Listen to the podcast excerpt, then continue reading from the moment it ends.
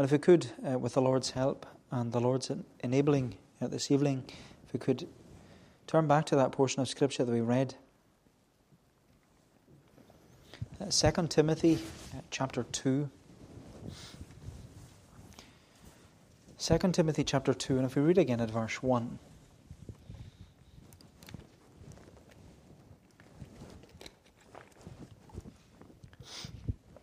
2 Timothy chapter 2 and verse 1, where Paul writes, You then, my child, be strengthened by the grace that is in Christ Jesus, and what you have heard from me in the presence of many witnesses, entrust to faithful men who will be able to teach others also.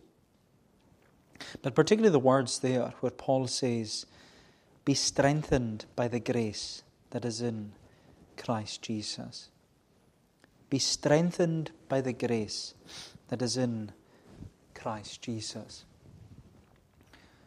Now, I'm sure I've told you many times before that uh, the only thing that I remember from Sunday school, uh, this is no word against Sarah or Margaret Joan, but the only thing I remember from Sunday school is grace G R A C E, God's riches at Christ's expense.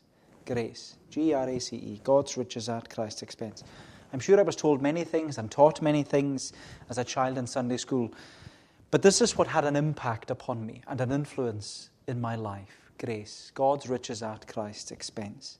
And as you know, the word grace, it means free gift, it's undeserved favor. Grace is freely receiving what you do not deserve, whereas mercy is receiving what is not receiving what you do deserve. So grace is not receiving what you do deserve. I've got that wrong. Grace is freely receiving what you do not deserve, whereas mercy is not receiving what you do deserve.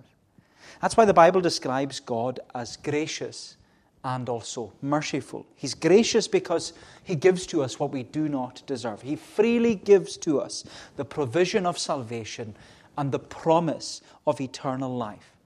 But He's also merciful. God is merciful because He does not give to us what we do deserve.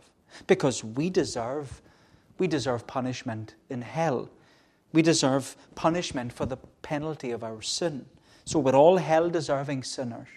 And yet, God is gracious. God is merciful towards us. But the thing is, God is gracious and merciful towards us, as Paul highlights here, in and through Jesus Christ. God is gracious and merciful towards us only because of Jesus Christ. God is gracious towards us and He gifts to us the provision of salvation and the promise of eternal life only because Jesus paid for the gift. He paid the price. He redeemed us by His precious blood. And God is merciful towards us. He does not punish us according to our sin, only because Jesus took the penalty and Jesus took the punishment that we deserve. Therefore, God is gracious and merciful towards us in and through Jesus Christ. It's grace. God's riches at Christ's expense. God's riches at Christ's expense. So it's all of grace. Our salvation is all of grace. And you know, that's how Paul exhorts and encourages Timothy right here at the beginning of chapter 2. Because what Paul reminds and reassures Timothy here is that he's saved by grace and he's serving by grace. He's saved by grace and he's serving by grace. And there are two headings uh, this evening saved by grace and serving by grace. Because he says there in verse 1 You then, my child, be strengthened by the grace that is in Christ Jesus. And what you have heard from me in the presence of many witnesses, entrust to faithful men who will be able to teach others also. And what you notice there is that chapter 2 it begins the, way, the same way that chapter 1 ended. And that's because when Paul originally wrote this personal and pastoral and precious letter, he would have written it in, well, its original language, which was Greek. But back then, chapters 1 and 2, they weren't chapters. It was just one long letter. There was no chapters, there were no verses. They were later added in the 16th century. And so 2 Timothy chapter 2, it picks up just where Paul left off in chapter 1. Because Paul here, he now personally applies everything he said in chapter 1, he personally applies it to Timothy with these opening words of chapter 2. He says, You then, you then, my child. So he's applying everything he said in chapter 1 right here at the beginning of chapter 2. You then, my child. Now, of course, Timothy wasn't Paul's biological son, but he was Paul's biblical son. Paul was a spiritual father to Timothy. He was, Paul was someone who, who nurtured and nourished Timothy in the truths of the gospel. In fact, Paul began, you'll see that in the opening verses, or verse 2 of chapter 1. He began his farewell letter by addressing Timothy as his beloved son. And to his beloved son, as we read in chapter 1, Paul reassured Timothy that he's earnestly praying for him. He also reminded Timothy of that firm foundation that he had as from his God, godly mother and grandmother. He reminded Timothy of the good grounding that he had in the gospel. Therefore, as Paul said in chapter 1, fan into flame. Fan into flame your God given gift as a pastor and a preacher of the gospel, because you're not to be ashamed of the gospel. Timothy, you're not to be ashamed of the ministry of the gospel, nor the message of the gospel. Timothy, you're to guard the gospel. You're to glory in the gospel. Don't be a deserter. Don't be a defector like Phygellus and Hermogenes were. No, Timothy, be devoted. Timothy, be dedicated to the gospel like this man, Onesiphorus. Timothy, my beloved son, he says, ensure that the gospel baton is passed on to the next generation. Make sure you're passing on the gospel because this gospel, it is the power of God unto salvation to those who believe. And you know, you actually read through it and you try to get a sense of what Paul is saying to this young man, Timothy, and you can actually sense the emotion in the letter. Paul is writing these words only weeks or even days before his death. And he's writing all this to this young man, Timothy. And he's trying to pass on the gospel baton to him and encourage him to keep going. But you know what I love? Is that Paul knew Timothy. Paul wasn't with Timothy, he was in prison. But Paul knew Timothy, and he knew him well. And Paul knew that this precious letter it was going to be a painful letter to read for young Timothy. It was going to be a hard blow to lose his spiritual father in the faith. But more than that, Paul knew Timothy's character. Paul knew that Timothy, as a young minister, he knew that he was a timid Timothy. He knew that he was someone who struggled to stand at the front, someone who struggled to stand up to opposition, he knew that he was a timid Timothy, and Paul knew that Timothy would have read this opening chapter of his letter and responded and said, Well, Paul, that sounds very good. That all sounds very good, that I'm meant to stand firm and not be ashamed and be devoted. But how? Paul, how on earth am I going to do that? Timid, timid Timothy was asking Paul, reading this letter, probably saying, How on earth am I going to guard the gospel and then pass on this gospel baton? How am I going to do it? And you know, Paul, he knew that Timothy would react and respond in this way, which is why he says in verse 2 You then, my child, be strengthened by the grace that is in Christ Jesus. You then, my child, be strengthened by the grace that is in Christ Jesus. Paul knew that Timothy would faithfully fulfill his ministry, not by his own strength, but by being strengthened by the grace that is in Christ Jesus. Paul is telling Timothy, remember, it's all of grace. Remember that this work you're involved in, it's all of grace. It's God's riches at Christ's expense. And you know, it's not only Timothy who needs to be reminded of this. we need to be reminded of it too. We need to be reminded, first and foremost, that we're saved by grace. And I think we should never tire of being reminded of that. In fact, when Paul wrote to the church in Ephesus, uh, which is the church where Timothy was serving as a pastor, Paul reminded the Ephesians, he reminded the Ephesians uh, in those well known words in chapter 2 that we're saved not by good works, but we're saved by grace. But God, who is rich in mercy, said Paul, for his great love with which he loved us, even when we were dead in trespasses and sins, by grace you have been saved through faith. That not of yourselves, it is the gift of God, not of works lest any man should boast. And Paul, you know, repeatedly in all of his letters, he repeatedly reminds Christians you're saved by grace. It's all of grace, it's the free gift of God. The wages of sin is death. That's what he said to the Romans. The wages of sin is death, but the free gift of God, which you have received, it's eternal life through Jesus Christ our Lord. It's all of grace. It's this undeserved gift. So Timothy says, Remember, you then, my child, remember that you've been saved by grace. Remember that you've been saved by grace.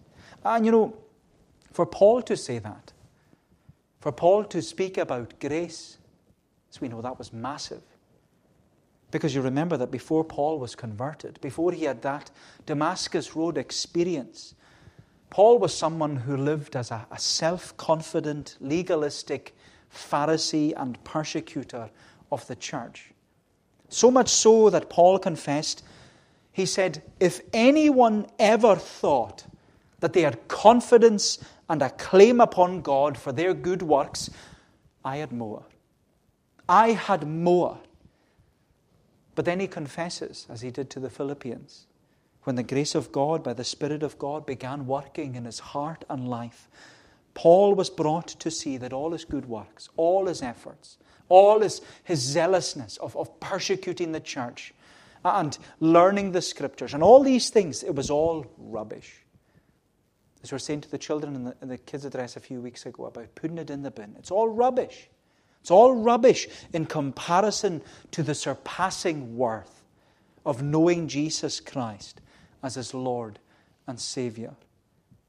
And you know, this is something I think, I don't know, personally for me, anyway, something we can often forget in our day to day lives that our salvation, it's all of grace. It's all of grace from beginning to end.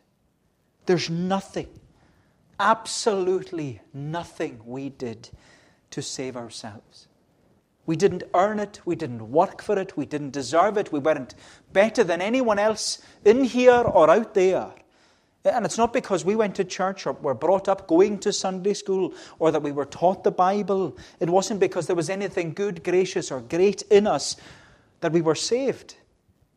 You know, the only thing that we ever added to our salvation was the sin that we had to be saved from. That's the only thing we've added to it. All of our best efforts are tainted and tarnished with sin. Therefore, there's nothing we could do to save ourselves. There's nothing we could add to our salvation. There's no ladder we could climb in order to reach our high and holy God. And the thing is, we didn't reach up to God. It's not that we reached up to Him, it's that He graciously reached down to us and plucked us as brands from the burning. That not what we often sing in Psalm 40? He took me from a fearful pit and from the miry clay, and on a rock he set me. On, on that rock, establishing my way. He took me from the fearful pit. So it's all of grace. All of grace from beginning to end. And you know, even when we use all these theological terms, we read them in the Catechism. And if you read them in the Catechism, you'll notice they all begin with the free grace of God. Justification is an act of God's free grace. Adoption is an act of God's free grace. Sanctification is, an act, is a work of God's free grace. Every single one of these theological terms, they're all bound up and based upon the grace of God in and through Jesus Christ. Our election, all of grace. Our effectual calling, all of grace. Regeneration, union with Christ. As we said, adoption, justification, sanctification, perseverance, glorification. All of grace. It's all of grace. As Paul said to Timothy in the previous chapter, it was God who saved us. It was God who set us apart. It's God who sanctified us. It's God who called us to that holy calling, not because of our works, but according to His purpose and grace. It's all of grace. God's riches at Christ's expense. And you know, he says, Timothy, remember, you then, my child, be strengthened by the grace that is in Christ Jesus, because you're saved by grace. Therefore, Timothy, you're to be serving by grace. You're to be serving by grace. That's what we see, secondly. So, saved by grace and serving by grace. He says, You then, my child, be strengthened by the grace that is in Christ Jesus. And what you have heard from me in the presence of many witnesses, so he's talking about this message of grace, entrust to faithful men who will be able to teach others also. So he's talking about you've been saved by grace, now you're to serve with a message of grace. And you know, it's often been said that we're saved to serve. We're saved to serve. We're not saved to serve ourselves, we're saved to serve the Lord. And so, as Christians, we're not to be stationary or sluggish or static or slothful or stagnant. No, we're saved to serve. We're saved to serve. And our Savior, He is the prime example, perfect example. He became a suffering servant in order to serve us and to save us from our sin. He came not to serve. No, He came not. He came to serve, not to be served, but to serve and to give His life as a ransom for many. Therefore, we're to be active and attentive in our service to the Savior. That's what Paul is saying here. And the thing is, you know, we don't serve in order to be saved. We are saved in order to serve. That's the way we need to understand it all the time. We don't serve in order to be saved. We are saved in order to serve. Because all our service, it must be grounded in the grace of God. All our service must be grounded in the grace of God. And you know, our understanding of the grace of God in our salvation and in our service, it's often caused a, a bit of confusion. You know, prior to this, the Reformation in the 16th century, the Roman Catholic Church, they taught what you could call a stairway theology. This stairway theology, where God is upstairs in heaven and sinful man is downstairs, that's probably where they got the blasphemous term the man upstairs. That's where they probably got it from. But this stairway theology, it taught that as sinners, we receive God's grace through the sacraments, through and through our good works. And that the more we do, the more we please God, and the higher we climb the stairway towards heaven. And Roman Catholicism will tell you that you can't climb all the stairs to heaven. But if you try your best, and do what you can and expound all your energy and all your efforts to get closer to God and nearer to heaven, then God will see your works of service and somehow be obliged to meet you halfway and accept what you have done. But of course, the reformers who taught the truths of Scripture, they said, no, no, no, no, no. The reformer said, Our sin is so awful that all our works of service are tainted and tarnished by sin. So much so that we are completely incapable of climbing onto this first step of the stairway to heaven. They say, no, our salvation, our salvation from God, and our salvation and our service to God, it's all by grace. It's grace alone, through faith alone, in Christ alone to the glory of God alone. It's all of grace. In fact, the reformers, they regarded this Roman Catholic stairway theology, they called it semi Pelagianism, where God meets us halfway. God meets us halfway. But the truth is, that's a man centered theology. It's all based upon the fact that your salvation and your service is dependent upon you.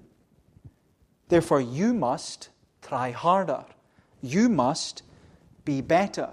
You must serve more. You must keep doing more and more and more in order to please God and get closer to heaven. But as you know, my friend, that's a religion based upon works, not a, a relationship based upon grace. And, you know, uh, there was a Christian rap, I think I mentioned this before, years ago. Uh, I, I heard it, and it's a Christian rap called Why I Hate Religion But Love Jesus. I think I pray, played it once at uh, Christianity Explored. Why I Hate Religion But Love Jesus. And in the in the lyrics, the rapper says, Religion says do, Jesus says done. Religion says slave, Jesus says son. Religion puts you in bondage, while Jesus sets you free. Religion makes you blind, but Jesus makes you see. And that's the thing the blindness of religion. And if it is a religion we are working towards, it will always tell us try harder, be better, serve more. And you know, even as a minister, here's a personal note. You know, ministers are often driven by guilt, which is a dangerous thing. We forget that it's all of grace. It's all of grace. So you have to try harder, be better, serve more. And this is why I find this so applicable to me as a preacher and a minister, and to Timothy. Be strengthened by the grace it's all of grace, Timothy. It's not about what you're doing or your serving or your activities. It's all about the grace that you've received through your relationship with Jesus Christ. And through your relationship with Jesus Christ, you receive grace upon grace upon grace. It's all of grace. And yet, you know, far too often, as Reformed Christians, we sometimes slip into that stairway theology where we somehow think that our salvation is dependent upon our service. Our salvation is dependent that the more we do, the more we serve, the more approval we receive from people, and the more favor we earn with God, and the greater our reward in heaven. And sadly, when we think like that, we're often being led by legalism. Sometimes we're being puffed up by pride because our salvation and our servant, service, it's no longer about God. It becomes more about us. It's more man centered than God centered. And you know, when it's about us, when it's man centered, we rely upon what the world would describe as our inner strength.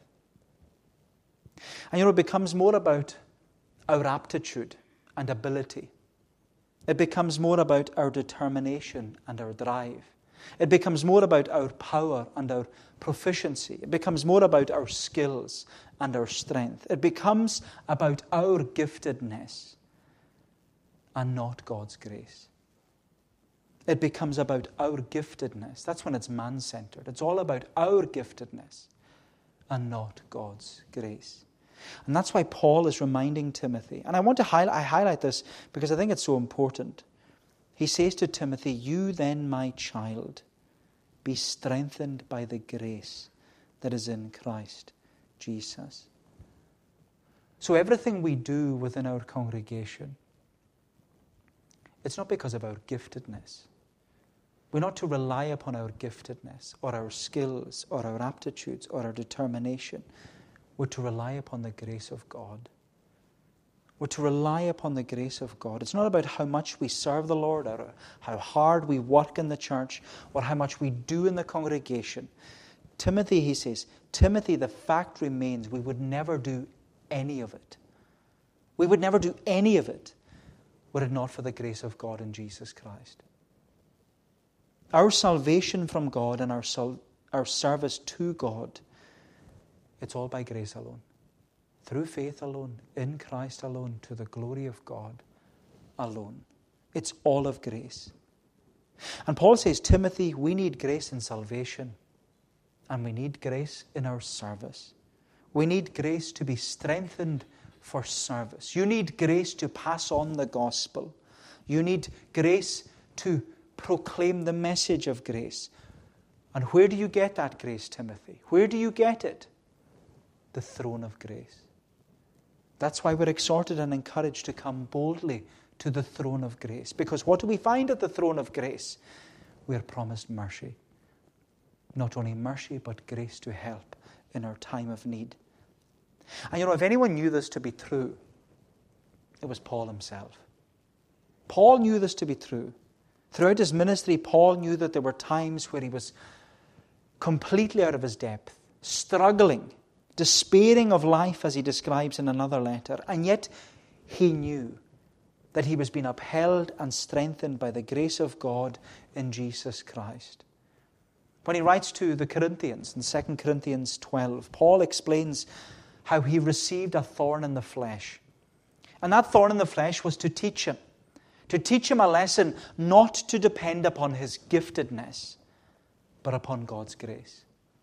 The thorn was to teach him to depend not upon his giftedness, but upon God's grace. And even though Paul pleaded with the Lord to take this thorn in the flesh away from him, the Lord affirmed to Paul and assured Paul, saying, My grace is sufficient for you, for my strength will be made perfect in your weakness. And with that, Paul, he went on to confess that his need to depend upon God's grace. He said, Most gladly I will glory in my infirmities, that the strength of Christ may rest upon me. Therefore, I take pleasure in my weakness, my insults, my hardships, my persecutions, and my distresses. For when I am weak, then I am strong. So, Paul is describing here, he's saying that he learned not to depend upon his giftedness or his skills, but upon the grace of God in Jesus Christ. So when we come to doing something for the Lord, it's Lord, give me the grace to do it to your glory. That's what he's saying here. Give me the grace to do it to your glory. And you know, Paul learned this. He learned it that because he says to the Philippians when he was in prison, he said, I've learned. I have learned that whatever situation I am in, to be content. I know how to be brought low. I know how to abound. In any and every circumstance, I have learned the secret of facing plenty and hunger, abundance and need. Then he says, I can do all things through Christ who strengthens me. I can do all things through Christ who strengthens me. And how could Paul do all things through Christ who strengthens him? Because he was depending not upon his giftedness, but upon God's grace not upon his skills, but upon the strength that he was receiving through the grace of God in Jesus Christ. And you know, my friend, I'm sure that you've experienced that in your own life. Do you know those times where you've encountered and experienced sickness or suffering or sorrow? And yet, when you are emptied of your own resolve and emptied of your own resources, you know that the Lord is upholding you by His grace. You have no strength left. And you know that you are being supported and strengthened by His grace and His grace alone. And He affirms to you, He assures you, as He did with Paul, He says, My grace is sufficient for you. My strength is made perfect in your weakness. This is the wonder of God's grace. His strength is made perfect in our weakness. You then, my child, be strengthened by the grace that is in Christ Jesus. Timothy, Timothy, don't be afraid to pass on this gospel baton because you've been saved by grace and you're to serve by grace. You are being strengthened to serve by grace because It's all of grace. It's all of God's riches at Christ's expense. Be strengthened by the grace that is in Christ Jesus. Well, may the Lord bless these thoughts to us. Uh, let us pray. O Lord, our gracious God, we give thanks to Thee this evening for, for reminding us that our salvation is all of grace and that our service to Thee is all of grace. And Lord, we pray that we would be strengthened by the grace of God in all that we do, that we would seek to be strengthened by God's grace to do everything to Thy glory. And Lord, that the glory would be Thine and Thine alone, that it would be not unto us, as the psalmist says, not unto us, but do Thou glory take, and to Thy name mean for Thy truth and for Thy mercy's sake. O Lord, forgive us, we pray, where uh, we seek to take the glory to ourselves and the honour and the praise. But Lord, we ask that everything would be done to Thy glory and that it would be done in the grace of God and that we might grow in grace and in the knowledge of our Lord and Saviour, Jesus Christ. Bless us, we pray. Go before us, we ask, for we ask it in Jesus' name and for His sake. Amen. We're going to sing again, uh, this time in Psalm 65. Psalm 65, it's in the Scottish Psalter. And we're going to sing from the beginning uh, down to the verse marked 4, the end of the double verse marked 4. It's on page 297 of the Blue Psalm Book. Uh, Psalm 65 from the beginning. Praise waits for thee in Zion, Lord. To thee vows paid shall be. O thou that hearer art of prayer, all flesh shall come to thee. Iniquities I must confess, prevail against me do. But as for our transgressions, them purge away shalt thou.